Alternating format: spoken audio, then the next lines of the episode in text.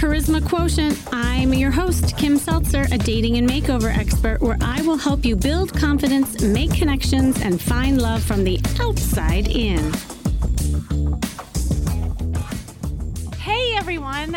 Am going to be doing something different today for the podcast. And if you like it, I'm going to be doing this more and probably on a regular basis. So here it is. It's funny because a lot of my clients who work with me, they tell me the same thing, and I hear this a lot.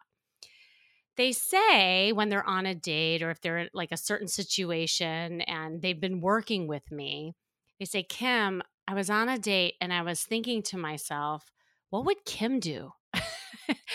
and so, you know, really what this is is not because I'm telling them what to do necessarily, but after coaching together, there are certain strategies and things that I have people work on where they start thinking about things more rather than, you know, kind of defaulting to their old patterns. So I decided to do a segment on what would Kim do? and and since I'm in your heads literally every week anyway, I'm going to call it that. And these episodes what I'm going to do, I'll read scenarios, challenges, dating blunders and really any problem that you might need solving. And then I'm going to tell you exactly what I would do to help you through it. And if you're old enough like me, it's kind of like Dear Abby, but in a podcast format. So I hope you enjoy it and let me know how you like it. Okay, so the first question is from a woman. She says, I am a very confident, independent woman. I think it scares men off, even though they are attracted to me. I get asked out a lot, just seem to push them away. I'm working on getting more into my feminine side with dating while totally respecting myself. Oh my goodness. Okay. So, what's interesting to me, and I actually hear this a lot, is that people sometimes use the words independence and masculinity interchangeably. And so I think sometimes women miss conceive that word thinking, oh, well, you know, men don't like an independent woman or a strong woman. I hear that, you know, a lot. So I want to talk about, first of all, the difference between independence and being in your masculine energy. Here's the thing men love successful women and you know women who who got their stuff together and you know who have something going on who have their own mind they speak their own truth and who is really confident. So that's highly attractive to men.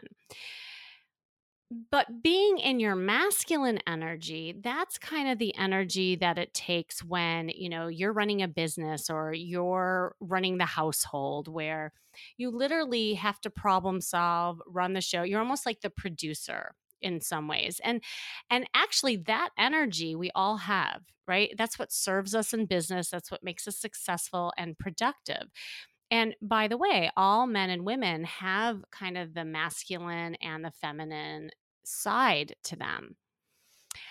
But what i think happens is that and i'm not sure what you're doing the woman who wrote this in but I'm wondering how your independence plays out. So, for instance, if the independence looks more like the masculine energy, where you're not allowing a man to do things for you, to receive, to, you know, enjoy kind of that, you know, ebb and flow when it comes to the date.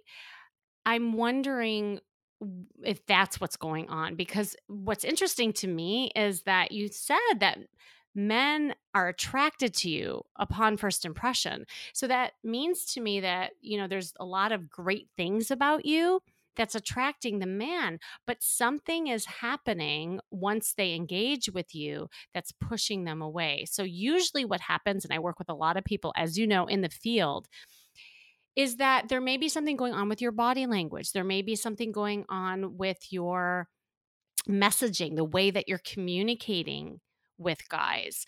And so when you say that you want to be in your feminine while totally respecting yourself, ladies, you can be in your feminine and respect yourself all in the same time. And the fact that you're kind of separating that out is also interesting to me because I'm wondering about what your definition of femininity is. So that's the first thing that I would look at is what is your definition of femininity?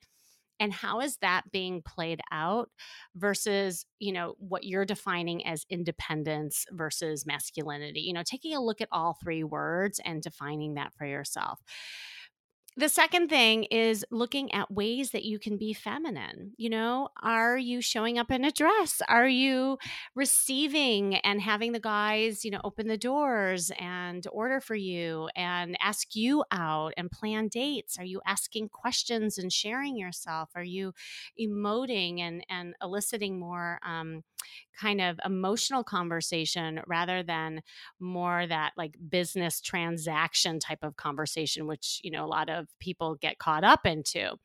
So I would take a look at those components first and see if it changes the dynamics. Also, I want to say, and this is the last thing, is that if they're if they're losing that attraction after you know the engagement and i don't know when that's happening for you so you may you may want to take a look at that first and foremost is I'm also wondering if you're intimidating them because if you're really pretty and you're attracting these guys, but there's something about the way that you're talking and moving and and you know engaging with them, there there might be this intimidation factor happening.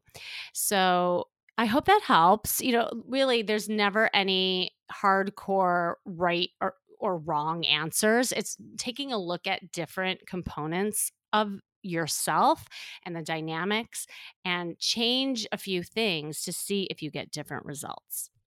Okay, on to the next question. This woman writes, How to get a guy? I want to know how to get a guy in a conversation with me instead of at me. This is interesting. I have been out with a man that goes on and on without taking a breath to even let me add to the conversation. Then I end up interrupting him to include bits about me in the conversation. Kim, I learned a lot from you, and I am trying to be proactive to have feeling tidbits about myself, but I feel bad that I have to interrupt. I almost want to not go out on another date with him. He has had one date with another one planned and several phone conversations. I know he is interested in me, but not sure about him because of his conversation vomit. oh my goodness, I love this. And I think I know who wrote this. All right. Well, first off, congrats about expressing yourself and you're really it really does sound like you're working on letting a guy know more about you. You know I, i've talked about this a lot. A lot of mistakes that women make and i've been hearing this over and over again is you know not once did the guy ask me about me. And then when i say well you know at what point did you ever share anything about yourself? they say well i didn't because he didn't ask anything about me so, you know, it takes two to tango, right? And uh, because I work with just as many men as I do women, what they tell me often is that sometimes they get nervous or, you know, sometimes they might fill in the space and fire questions because you're not giving anything to them. So they end up just nervously kind of talking about themselves or, you know, asking questions you know, just esoterically because they don't want to intrude or ask anything too personal.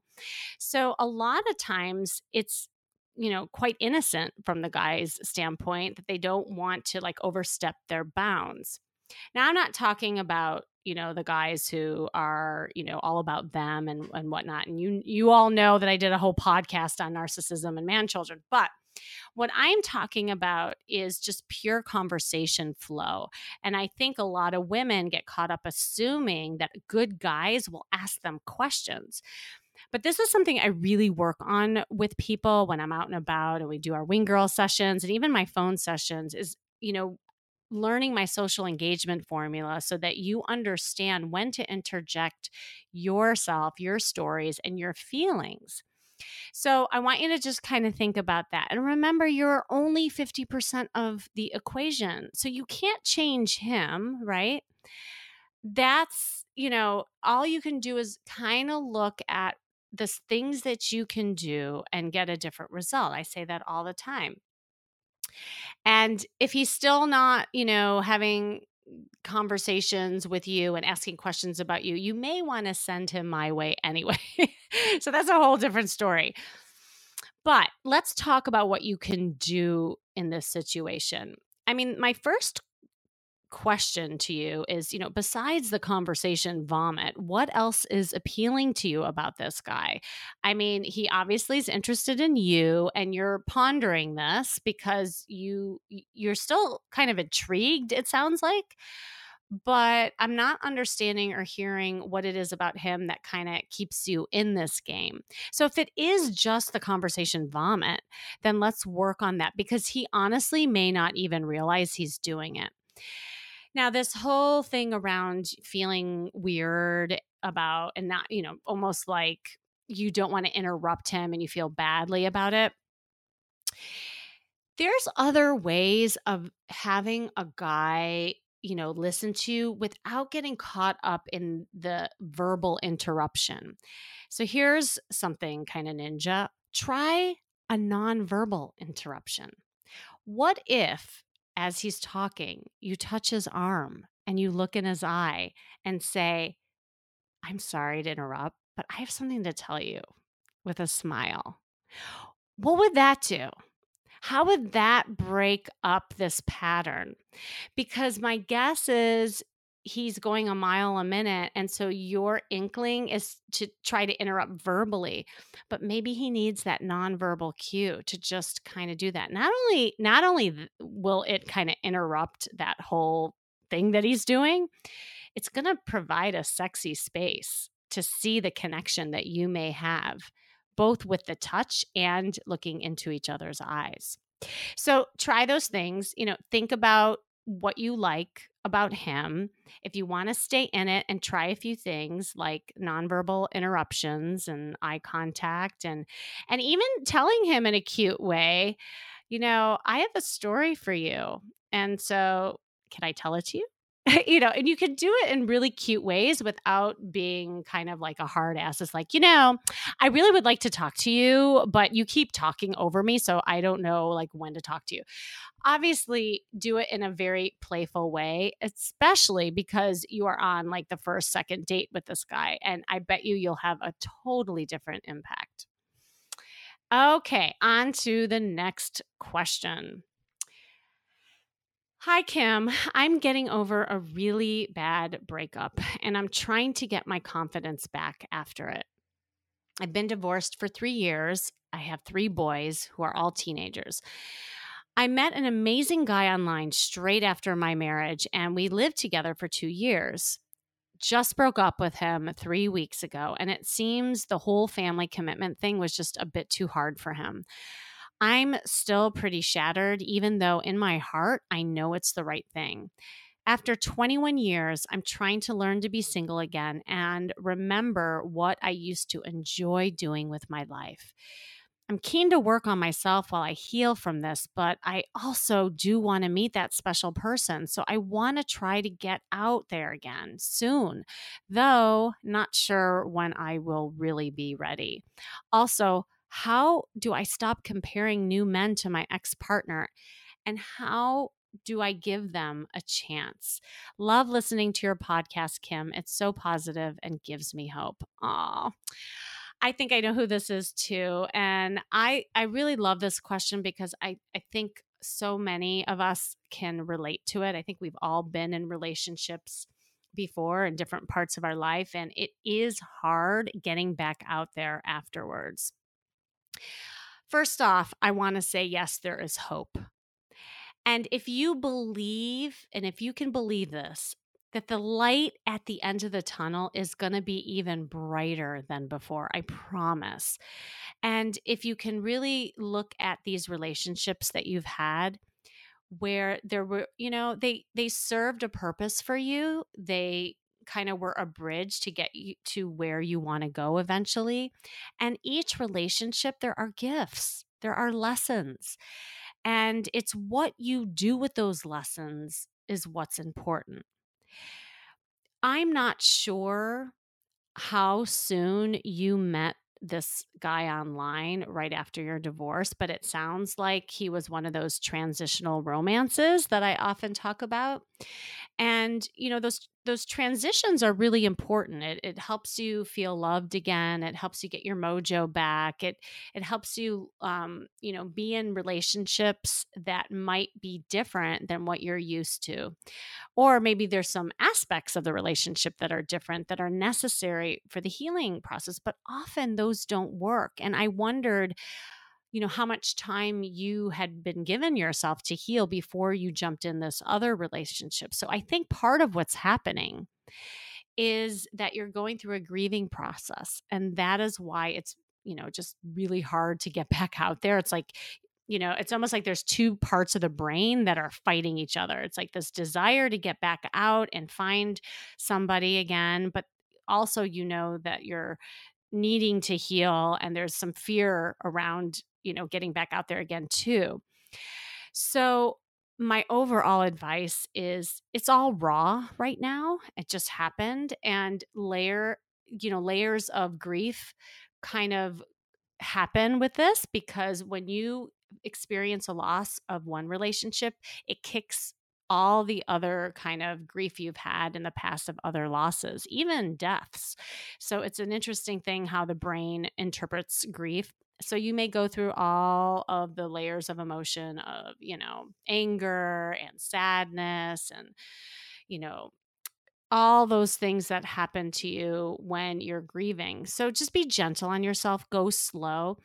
Here's the thing I always tell people when they're getting back out I don't even want you thinking about the word dating. I think it's overwhelming for you. What I'd rather you do is number one, get back to the basics. You know, who are you and who were you before you got into these relationships?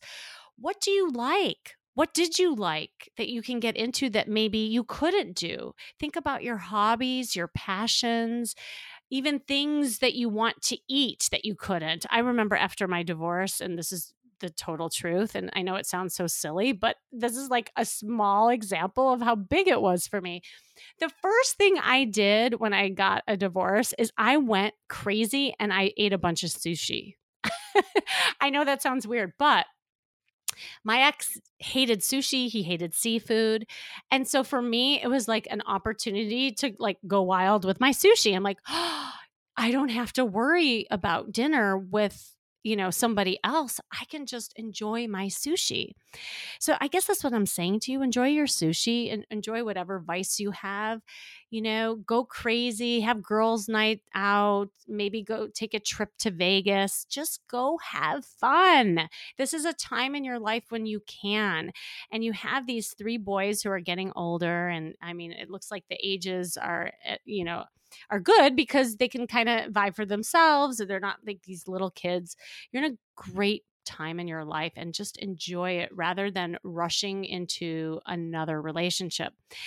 That's a big mistake that I see a lot of people do is that they'll rush into another relationship thinking that that's where their happiness is and feel loved and validated and belong. But I want you falling in love with yourself. It's crucial. And if you don't allow yourself to do that, you are going to just kind of numb out, get in another, you know, relationship without keeping your eye on the ball and maybe in another unhealthy relationship. So really focus on you. And here's the other thing. I want you to replace the word dating with social. Because I I like I like that word social because it takes the pressure off of the dating. I think it has a different association when you use that word. So start rebuilding your social network. You know, are most of your friends married and coupled off? If they are, say that you love them dearly, but then go get yourself a good set of wing gals that you can go and go on man hunts and, and practice flirting. Exercise your flirting and dating muscle. This is the time to do it. And practice and and embrace being around male energy. It's crucial. I mean, you don't have to go out on dates or get into a relationship to be around men. It's awesome just even having fr- like male friends. I think I shared this story on another podcast, but just to highlight it, when I when I first got divorced, there was this great guy that um I mean, I think he liked me and wanted to date me but i i told him that i really just wanted a friend and i had this big like crying moment with him and he said because you know i was so cool that he accepted and we became really good friends after and you know what? That is what i needed at the time. It was crucial that i had like a male kind of perspective and energy just so that i could see how i felt around men again. So I hope that helps. You know, first is just kind of, you know, again, slowing down, being gentle on yourself, allowing yourself to heal and grieve, get back to yourself and start building your social life again. Okay, next question. I am very social, but the men I meet are not attracted to me.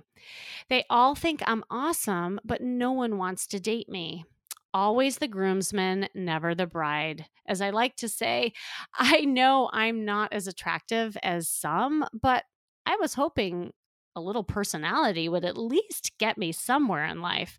Apparently, it gets you friend zoned immediately. Oh my goodness, I feel for you. the friend zone. And yes, both men and women can fall into the friend zone. So it, I think um, a lot of times people talk about friend zone as just being something that men fall into, but many women fall into that. And I have helped thousands of women get out of this zone. It's not a fun place to be. And I totally feel for you. And first off, I just want to commit. I love that you are social. Can I just tell you that is half the battle? I mean, I work with a lot of shy people or people who get exhausted just, you know, thinking about being social. So the fact that you enjoy it and you're out and about is amazing. Okay. So embrace that. Now we just got to tweak a few things because I have a feeling your engagement with men are friendly and that's really great, but they're not flirty. And there's a difference between friendly and flirty. So I want to talk about that upon first impression, you first of all, well, first of all, you only have 30 seconds to make a first impression. And now with Tinder and Bumble, as I say, it is probably a lot quicker, right?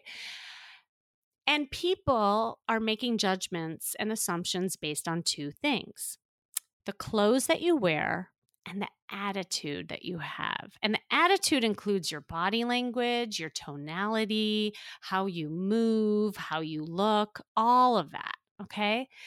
So, this is why I really love using the outside in approach. You hear me talk about this a lot because this is the fastest way to break some of these barriers. I would love for you to take a look at yourself in the mirror. And even if you're out with a friend, assess yourself. What are you doing upon first impression, both with your attitude and what you're wearing, to create an atmosphere of femininity and flirtation? And this is one of the best things you could do. And it's easy. I mean, my God, if you knew, and this is a true statistic, if you knew that 55% of your dating success increases just based on the clothes you wear. Why wouldn't you try this stuff, guys? I mean, this is the fun stuff, right? So, if you're getting friend zoned and you're wearing a corporate suit when you're out and about, or you're not really paying attention to your dating wear, hey, that's an easy fix. Go get yourself a red dress and just try it on for size. It's a costume. You know, you got to almost think of your dating wear and your social wear as a costume. And it should be something that is different than what you're wearing, you know, when you're working or if you're, you know, a stay at home mom or, or, whatever it is in your other parts of your life. Because what that will do is it'll create a different energy about you and a different first impression. So that's the first thing. The second thing is taking a look at your body language. Are you sending signals that you are a fun, energetic, magnetic person. Do you look in the mirror and do you see a sexy woman? Yourself. Do you view yourself as sexy? Because here's the thing if you look in the mirror and you think that you're not as attractive, and you even said that in, in what you wrote, then guess what? Guys are not going to see you as attractive. So this all starts from you. And I can hear you saying, oh, well, you know, there are women who are much more attractive than me, but it's just a reality, you know? I, you know, here's the thing it doesn't matter. It doesn't, there's always going to be somebody who you think is more attractive. But the point is, is looking in the mirror and you seeing an attractive woman. Because when you see it, the guy is going to see it. So I would love for you to practice really owning your beauty, your femininity, and seeing yourself as a sexual, flirtatious woman. Because when you start seeing that, you will definitely become that. It actually reminds me of that movie that just came out. In full disclosure, I did not see it, but I saw the trailer and I loved it. It's I Feel Pretty with Amy Schumer, and it's about a woman who struggles with you know feelings of deep insecurity and low self-esteem and when she looks in the mirror she hates what she sees and that holds her back every day and she doesn't date and she thinks she's you know too fat and all that and then she falls off a bike in a like soul cycle class or something like that and suddenly she like gets up and she believes she's a supermodel. I love this because it's kind of like what I'm telling you to do. You don't have to fall off a bike to see yourself as pretty and flirty and fl- all that stuff.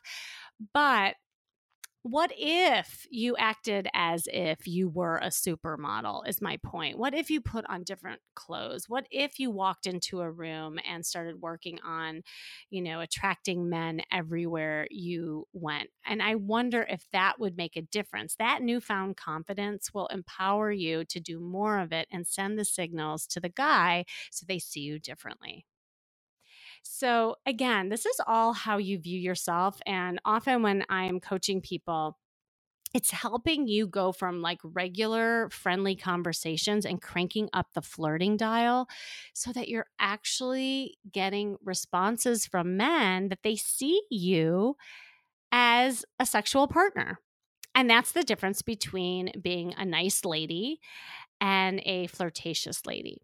So I hope that was helpful. I know, like, without using visuals, because often I'll, you know, tell people when I do webinars and stuff like that, I'll see like the before and afters and also help you with your body language. But really, it all starts with you. Okay, we have time for one more and then we will wrap up. And if you, again, if you like this format, we will continue to do this.